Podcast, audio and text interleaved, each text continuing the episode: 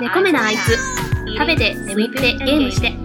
食べること寝ることゲームすることがとても大好きな自堕落な猫やんがお送りする猫鑑電子版プレゼンツ猫目なあいつ食べて。眠ってゲームしてこのプログラムは猫鑑電子版のプロデュースでお送りいたします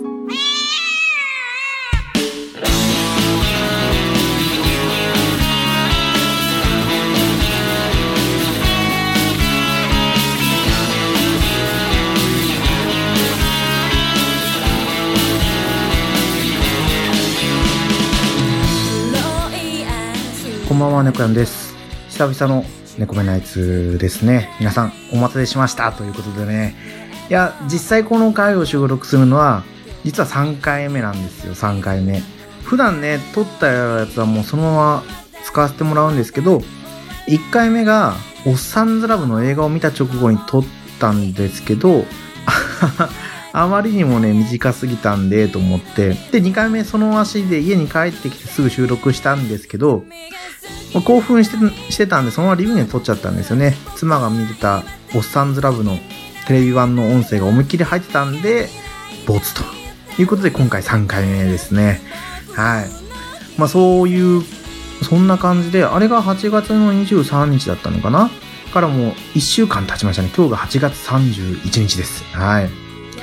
あのー、まあ、おっさんずラブはね、面白かったですよ。テレビ版のおっさんずラブをのキャストをそのまま継続で、新たに沢村一樹と志尊淳でしたっけね？が追加されたんですけど、もうね、志尊淳、やっぱこう、中性的なキャラクターじゃないですか。もうそれがね、もう本当にマッチしてるんですよ。ジャスティスとだけ言わせてもらうしかないんですけどね。でね、やっぱね、吉田鋼太郎がね、いい部長役やってて、で、結構ね、これ前情報を入れずに見に行ったんで、うーん、もうキャストが継続だってのもあまり知らなかったし、不動産会社の話なのかっていうところもなかなかあったりしてですね、まあ、笑いあり涙ありの作品でした。ぜひね、皆さんに見に行ってもらいたいかなと思っております。もしかしたらネタバレ会をグータラジオの方で話すかもしれませんので、その時はぜひ聞いてください。あとですね、東京ゲームショウ9月15日参戦が決まりましたと。参戦が決まりましたって言ったらなんかね、ちょっと聞こえはいいですけど、まあ私、普通のね、一般ピーポーなんで、普通の一般整理券買って入っていくということなんですが、これ、いいことが一つ待ってるんですよ。私、テイルズ・オブシリーズのファンで、で、ちょうど、なんだかな、テイルズ・オブシリーズのサイトで、ファンミーティングの、なんか参加のね、応募をやってたんですよ。で、あ、ファンミーティング、あ、でもこれ、あれだ、テイルズのステージの優先権も一緒になってるってことでね、申し込んだら、まさか当たっちゃってですね。まあ、定員40名で、それをこうした場合抽選とかだったんですよね。もしかしたら抽選にならなかったかもしれないし、抽選になったとしても人数が少なかったのかもしれないと。まあ、それでも当たったことはすごく嬉しくて、うん。妻にも話したんですけど、まあ、そんなに否定的な反応じゃなかったんで、言っていいのかな？と思いながらですね、まあ、9月15日を楽しみにしていると。だから、テイルズ・オブ、テイルズ・オブ・ステージですね、14時過ぎからだったかな？と、で、ファンミーティングが18時からなんですよ。これがね、会場変わって、ホテル・ザ・マンハッタンだったかな。ちょっと忘れたんですけど、そちらの参加をしようと。あとはどんなゲームをしようかな、見ようかなと思いつつですね、やっぱり聖剣伝説3はやりたいなとか、FF7 の実機プレイの映像だけでもいいから見たいなとかですね。一応この FF7 も、その私有の、なんだろう、申し込みをやったんですよ。あれは多分ツイッターでリツイートするだけでよかったと思うんですけど、やってどうなのかなと今結果待ちですね。で、例年、ここ何年かは、プレイステーションの、プレイ、あ PS プラス会員限定の、その、私有優先権とかもやってて、それは今年も来るかなってちょっとね、期待しながら待ってる今日この頃ですね。はい。あんまりこの、ね、猫目のやつでゲームの話をしてませんが、うん、向こうでは話せない、こう、ネタバレ的な、ね、自分個人でやってるゲームの話をしたいなとか思ってるんですけど、最近はね、もっぱらもう、ね、スマホゲーばっかりなんで、あんまり話すことはないですね。まあ、そういうわけでですね、今回も、前回に引き続き札幌のお話をさせてもらおうかなと。だいぶね、離れちゃって、もう2ヶ月前なんでね、私もそんなに喋れないなと思うんですけど、まあ、意外と喋るのは楽しくてね、これみんなに聞いてもらいたいなとか、自分が喋りたいことを話せばいいのかなとか、ちょっと思ってますので、今日もぜひ聞いてください。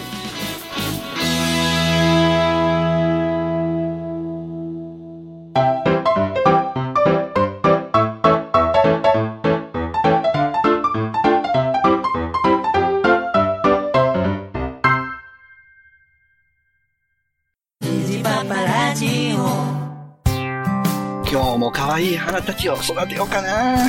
おい、元気にしてるか？父上、皆元気よく咲き誇っております。お、咲いてる？ほら、夫の話が聞きたいとら。ほうかほうか。今日はな、どんな話しようかな。花代ちゃんの話を聞きたいにゃ。ゴールドセインとヒエラルについてご考説賜りたい。出たな、外人アブラムシ。茶眼刑事と落ちて相手になってやる。ああ、もう、お前うるさいわ、もうほんまに。出荷じゃ、出荷じゃ。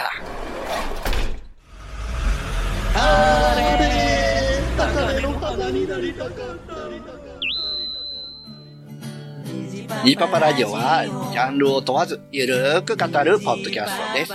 ツイキャス収録もやってるよ聞いてください。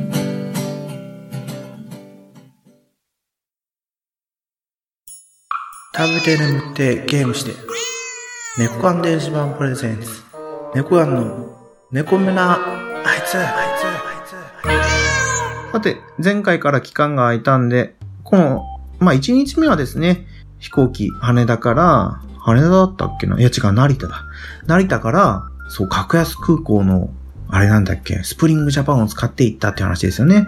で、一元のラーメンが美味しくて、エビそばめっちゃ良かったよ。みんな食べてねっていうのと、で、小樽に行って、いや、まあ、人力車も良かったですね。4000円なのに、4020分なんですよね。一区間だけって話だったんですけど、確実に30分40分ぐらい乗せてもらったんですけど、4000円だと。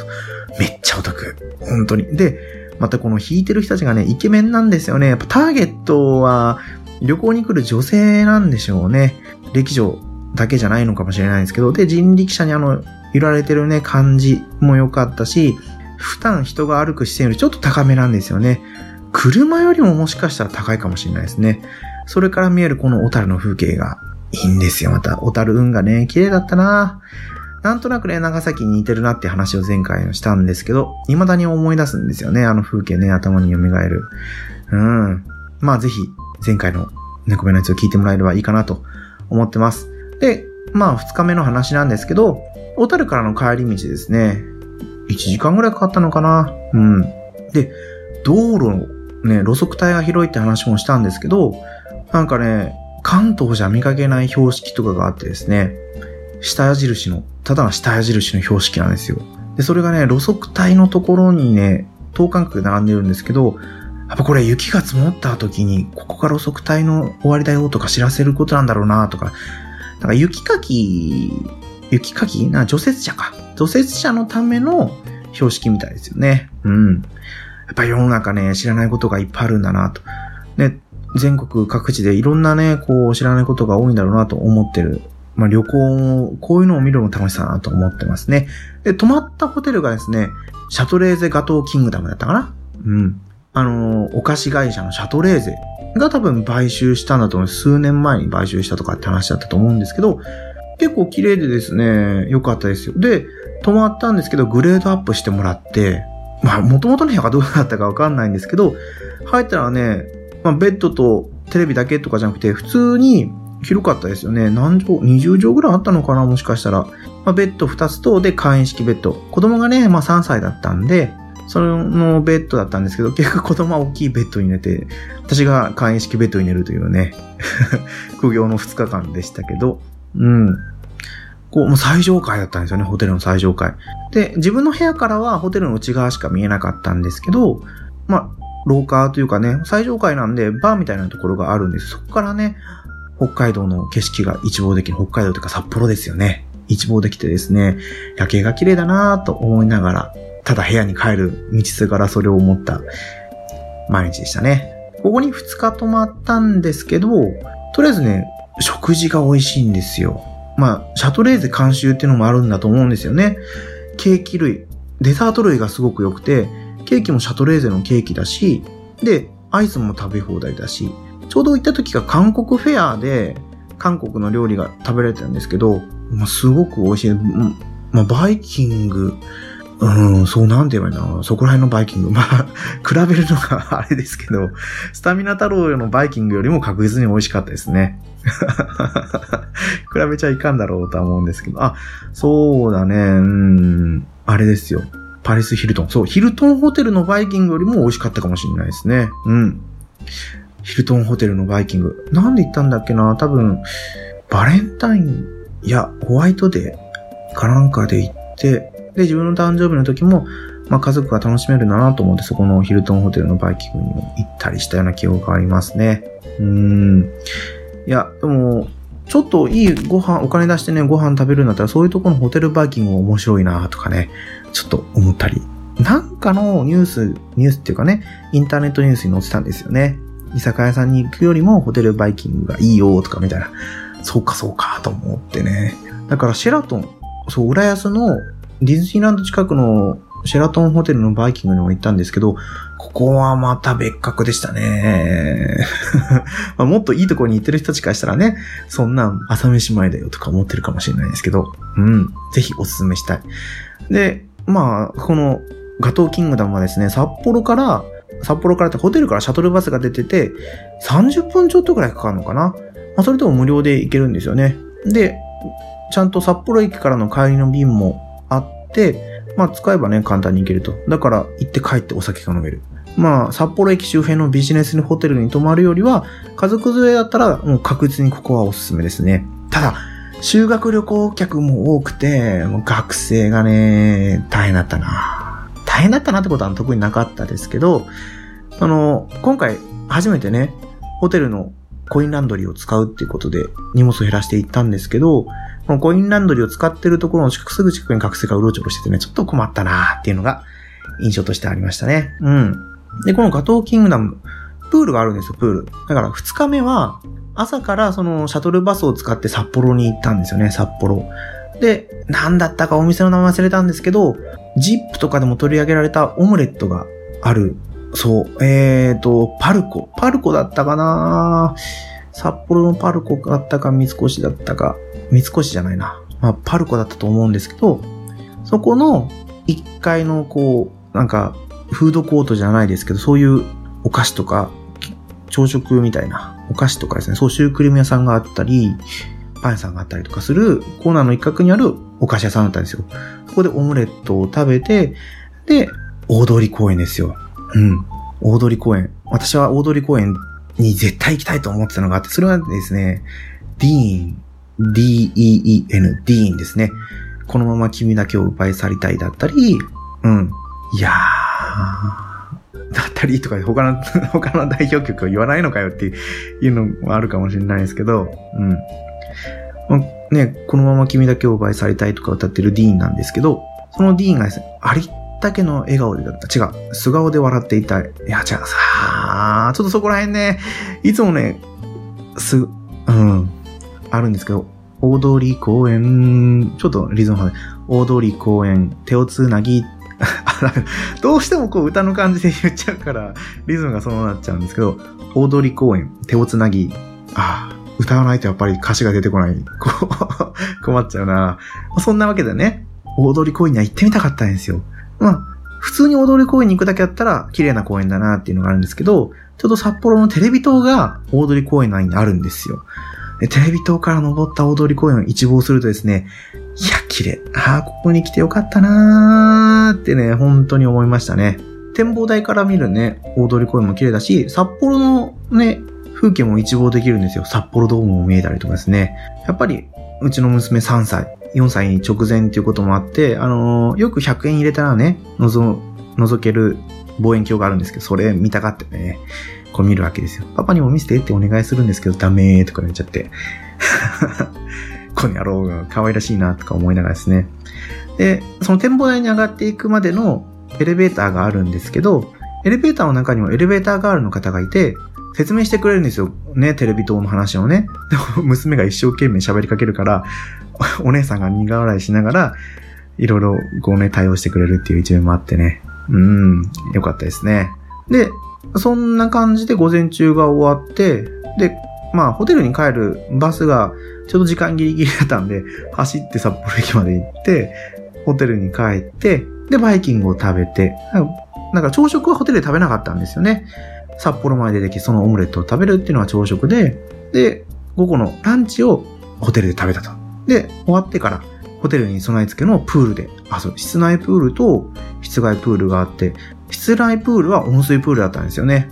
で、スライダーとかもすごいあって、スライダーがね、有料だったのかな？うん。で、うちの妻はスライダーで滑って、身長制限があったんで120センチ未満は滑れないんですよ。だから、ちっちゃいお子さんは使えないんですよね。私は子供と一緒にね、滑ってくる妻を待ってとか、室外プールも入ってしまえば温水プールなんで気持ちいいんですけど、やっぱ外ね、ちょうど7月、ね、それまで暑かったのに6月ね、急に寒くなってきて、札幌なんでね、最高気温が20度ぐらいとかで、プールに入るのはちょっと寒すぎたんですけど、まあ、もう意外とプールに入っちゃえばね、楽しいもんで、うん、いや、7月にプールに入れる。7月の頭ですよね。7月。だって、1日に行って2日3日。そう、2日にプールに入ったんでね、おー、寒いな、でも楽しいなって感じでね、久々にプールに入るとこれがね、もう筋肉痛で体がバキバキになっちゃうんですよ。普段使ってない筋肉をね、使うんだなーって。やっぱりプールって痩せるんですよっていうのをね、そこでちょっと思いましたね。で、夜は松尾ジンギスカンっていうジンギスカン屋さんでご飯を食べて、いやー、やっぱり本場で食べるジンギスカン美味しかったですね。私は初めてのジンギスカンだったんですけど、でも初めてかっていうと、ジンギスカン丼、ラム丼っていうのは長崎で食べたことがあったんですよね。ちょうど看護学生の頃に、地元の大村。まあ、私で言ったら地元じゃないんですけどね、もう長崎は地元っていうね、こう千葉に出てきたら、やっぱりあるじゃないですか、そういう地元愛がね。地元大村に、ちょうどジンギスカン屋さんができて、そこに行って、ジンギスカンを食べるでもなく、そのラム丼を食べて。それが初めてだったんですけど、それから本当ね、もう、まるっきり食べなかったですよね。で、妻はジンギスカンやっぱり匂いがあれで食べれないとかって言ってたんですけど、松尾ジンギスカンで食べたジンギスカンが非常に美味しくて、また食べたいと。今でも言ってますね。うん。あの、ジンギスカンの鍋にね、野菜をすごい敷き詰めて上にお肉を乗せて焼くんですよね。で、これ、お肉とかちゃんと乗せてないともうすぐお鍋が焦げちゃって、まあ、お鍋をね、すぐ交換してくれるんですよ、店員さんが。ただね、このお肉を乗っけてるからね、交換するタイミングがなかなか難しくてですね、うん。ひたすら焼く。焦げたら帰る。食べる。お腹いっぱいいっぱいでね、本当にいっぱいいっぱいすぎてね、困りましたね。どうにかこうにか車を運転して帰りましたけど、もうちょっと食べてたら吐いちゃったんじゃないかなってちょっと思いました。夜のジンギスカンの時はね、車で行ったんで、どうしてもお酒は飲めなかったですけど、そう。まあ3日目にね、お酒ちょっと飲めたんでよかったかなと思います。こんな感じで2日目を過ごした札幌旅行でしたと。次回の3日目はいつになるかなということで、今回の本編終わりにさせてもらおうかなと思います。